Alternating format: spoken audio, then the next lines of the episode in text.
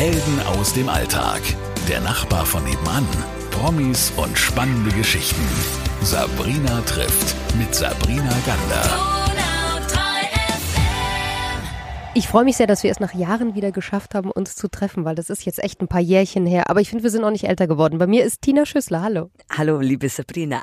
Liebe Tina, zusammenzufassen, was du alles machst und wer du alles bist, das ist ein bisschen schwierig. Ich probier's mal, aber trotzdem. Profi-Box-Weltmeisterin, ähm, Kickboxen steht auf deiner Vita drauf und jetzt steht auch Sängerin drauf, Producerin. Was machst du noch alles?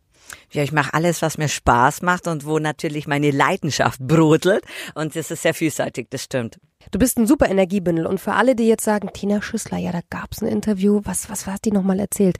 Lass uns doch mal ganz kurz nur wenigstens umreißen, was deine Geschichte ist, weil ähm, du warst sehr schnell, sehr weit oben auch ähm, als Boxerin und Kickboxerin und dann ist ja nochmal was passiert bei dir im Leben. Ja, genau. Also ich äh, wurde Weltmeisterin. Ich glaube, das war im Jahr äh, 89, wenn ich es nur richtig zusammenkriege. Da musste ich dann selber gleich googeln, weil es ist so viel passiert.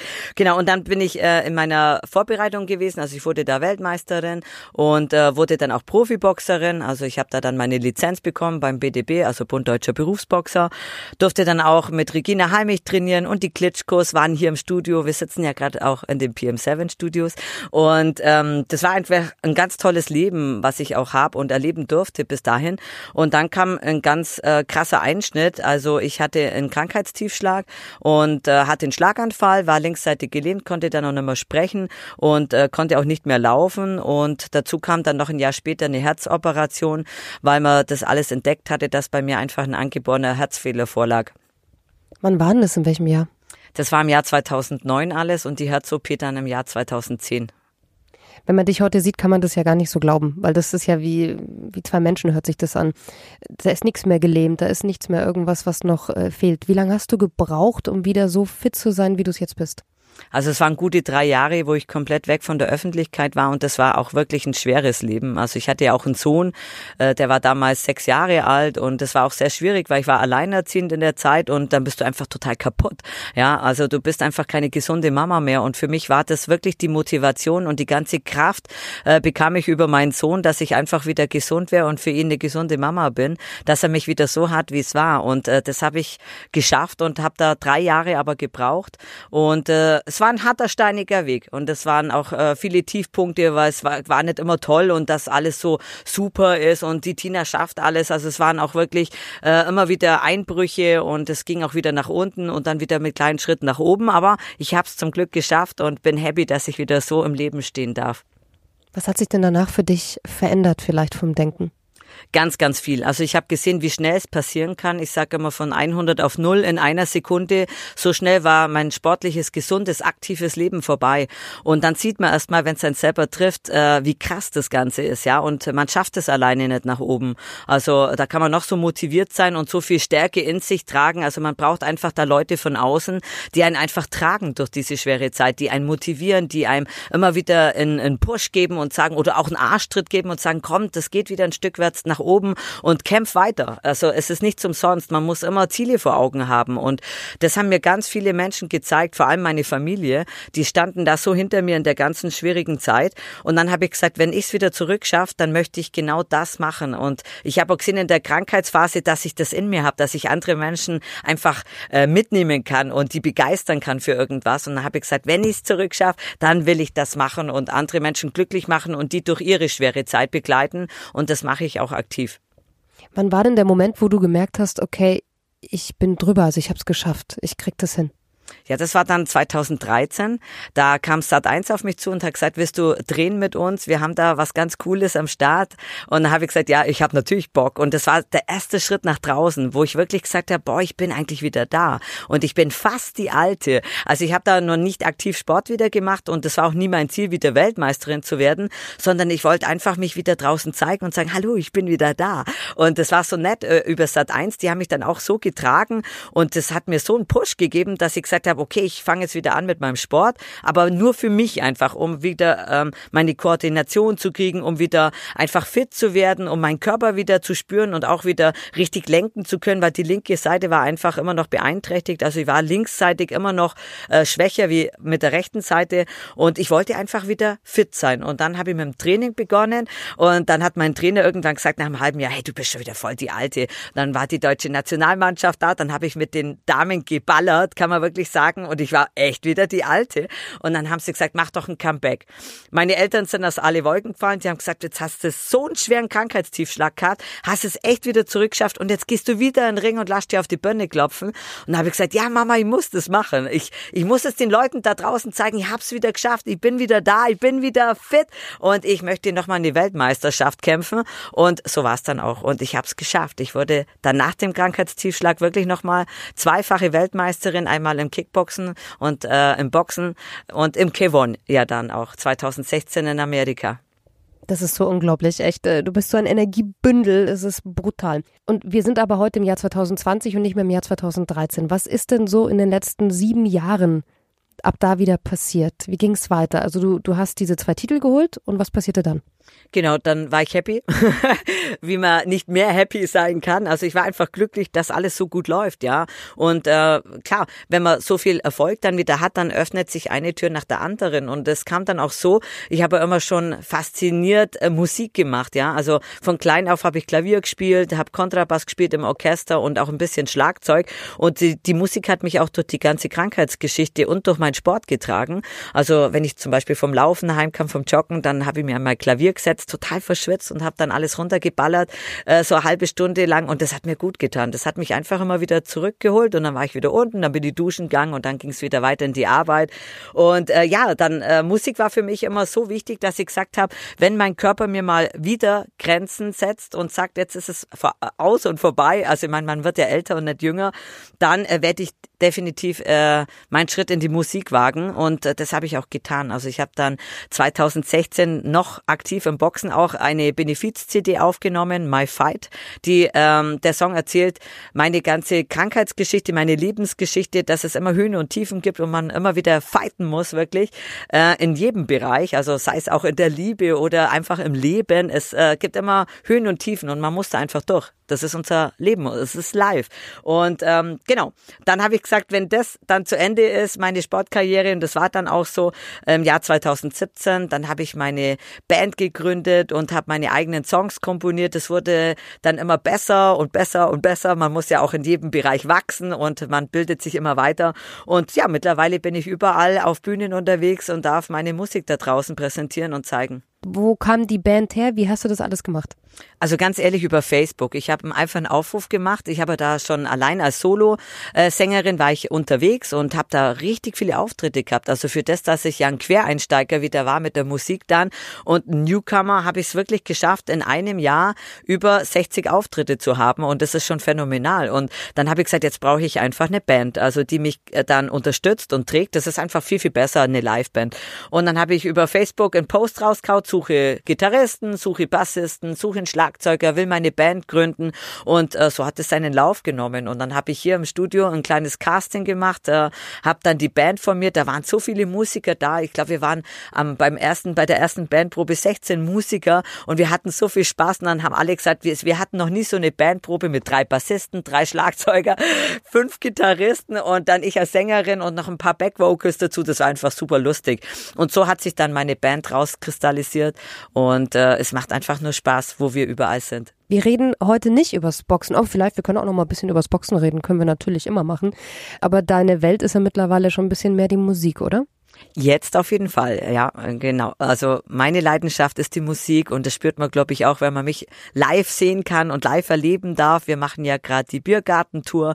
Ich spiele jeden Tag eine Stunde ein Konzert an einer äh, an unterschiedlichen Locations, also quer von Augsburg bis nach München, Augsburg Stadt und Land, alles ist dabei.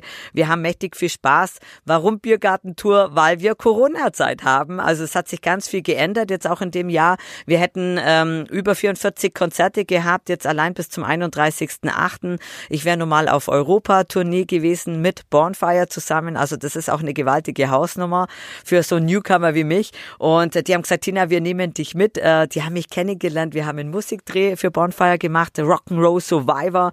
Und da durfte ich richtig fighten. Der Song ist auch überall auf YouTube und zum Download erhältlich. Und dann haben die Jungs gesagt, hey, du hast ja eigene Band und du machst richtig geil Musik. Du bist ja richtig rockig unterwegs. Komm, wir nehmen dich mit. Willst du mit uns auf die Tournee gehen? Und ich dann so, wow, mir ist alles aus dem Gesicht gefallen. Und ich so, ja, locker, ja klar, das ist voll geil.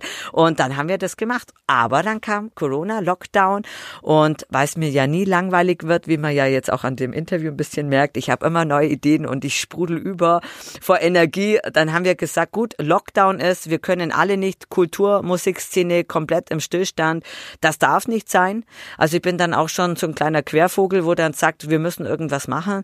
Und dann haben wir gesagt, wir bieten kleinen und großen Stars hier eine Bühne. Wir streamen euch raus in die große weite Welt und äh, wir machen die Geisterkonzerte. Über 13 Wochen haben wir das gestemmt mit vier äh, TV-Partnern zusammen, auch in Kooperation mit MUX TV. Und es war einfach eine riesengroße Hausnummer. Und so wurde ich das Moderations-TV-Gesicht der Geisterkonzerte 2020. Jetzt erzählst du das so, als wäre das so alles so leicht, aber wie hast du die denn alle zusammengetrommelt und wer vor allem war da mit dabei? Also äh, wie viele Konzerte waren das in diesen 13 Wochen und wer war da alles mit ähm, beim Streamen? Also wir waren, äh, das war eigentlich zuerst ganz klein. Also wir haben ja hier auch Veranstaltungstechnik, was die PM7 Studios machen. Und wir machen natürlich auch Fernseh- und Livestreams. Und in Kooperation mit MUX TV, das stand natürlich schon vor Corona, dass wir das machen. Aber durch das, dass wir dann begonnen haben mit dem ersten Konzert, ähm, kamen so viele die ganzen Veranstalter, die waren ja alle in der gleichen Situation. Sie haben alle nichts mehr gehabt. Es war einfach auch keine Aussicht, wie geht's weiter. Wir haben ja bis jetzt noch keine Aussicht, wie es wirklich weitergeht. Und dann kam einer nach dem anderen hier rein und Mensch, Tina, bam. Ich meine, du hast es ja heute auch das erste Mal gesehen, das Studio, das hat schon was. Und äh, jeder hat da mit dazu aufgebaut und wir wurden immer mehr. Und nach vier Wochen waren wir über 20 Medienpartner, die hier unten zusammen mit uns gestreamt haben. Wir haben alle Künstler nach draußen getragen und das genau das das war's. Wir haben eine enorme Reichweite geschafft für und den, ja, wir konnten so den Künstlern einfach ein bisschen was geben, einen kleinen Hoffnungsschimmer, weil man hatte ja nichts. Es war ja alles blockiert. Wie war denn die Resonanz auf die Geisterkonzerte? Mega, mega, mega. Also man kann es ja sehen, wir haben es auch in der Mediathek. Ähm, wir haben gesagt, wir machen es nicht so wie andere, ein Livestream dann wieder zu Ende. Wir verkaufen keine Tickets und äh, äh, müssen das jetzt äh, so, dass die Leute das draußen bezahlen, wobei die Künstler natürlich auch Geld brauchen, um zu überleben. Das war schon klar. Aber unser Projekt war einfach Geisterkonzerte. Wir zeigen euch die besten Musiker, die wir haben, regional, aber auch überregional und bieten denen eben diese Plattform. Ich weiß, über was haben wir denn alles jetzt schon geredet in diesem Interview? Über Boxen, über Musik, ähm, das Ventil, diesen, diesen Song My Fight äh, und dann jetzt über diese Geisterkonzerte zur Corona-Zeit. Corona, hat dich das irgendwie am Anfang blockiert? Hattest du einen Down wie viele andere oder wie hast du den, den Anfang so erlebt? Ja, ich hatte einen großen Down. Klar, wenn man auf Europatour gehen möchte, dann steht natürlich viel im Vorfeld, was man organisiert hat. Also allein die Tickets waren gedruckt. Ähm, wir hätten ja jeden Tag ein Konzert gespielt, quer durch Schweiz, Österreich, Deutschland, Belgien, äh, wirklich von oben nach unten durch. Jeden Tag in einer anderen großen Stadt. Ähm, und das war natürlich alles durchgetaktet. Das war alles fertig. Wir hatten unser Wohnmobil, wir hatten unsere Nightliner, wir hatten zum Teil Hotels gebucht. Äh, die ganze Band hatte ja auch Urlaub genommen. Wir haben ja nicht nur Berufsmusiker, Musiker, wir haben auch noch Leute, die äh, halbtags arbeiten. Also das war natürlich alles organisiert und dann kommt plötzlich ein absoluter Cut. Ja, aber ich, durch das, dass alle das so schwer getroffen hatte, habe ich mir gesagt, ja, was soll ich jetzt mich ins Eck vergrübeln und den Kopf ins Sand stecken und jetzt weinen? Das bringt's ja nicht, ja. Das Leben geht weiter. Wie gesagt, es gibt immer Höhen und Tiefen. Und deshalb habe ich gesagt, auch wir werden wieder was finden. Und so kam eben uns die Idee mit den Geisterkonzerten. Die gehen ja jetzt noch weiter, oder? Äh, die gehen jetzt gerade nicht weiter, weil wir dürfen ja jetzt schon wieder Zuschauer zulassen im kleinen Bereich.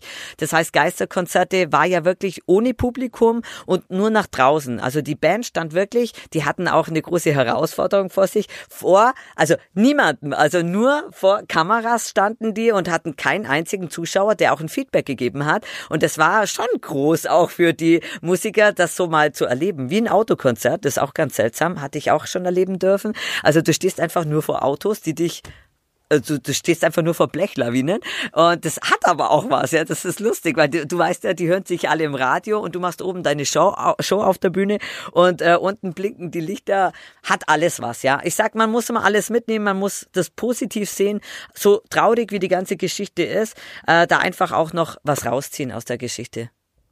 Sag mal, du hast erzählt, dass du ja eben diese, diese Biergartenkonzerte gerade machst und da durch die Landen reist. Ähm, äh, wie reagieren denn die Leute auf Live-Musik nach so einem langen ähm, Lockdown nicht nur, sondern auch nach so einer langen Zeit, wo man ja nicht tanzen gehen kann und keine Live-Konzerte hat?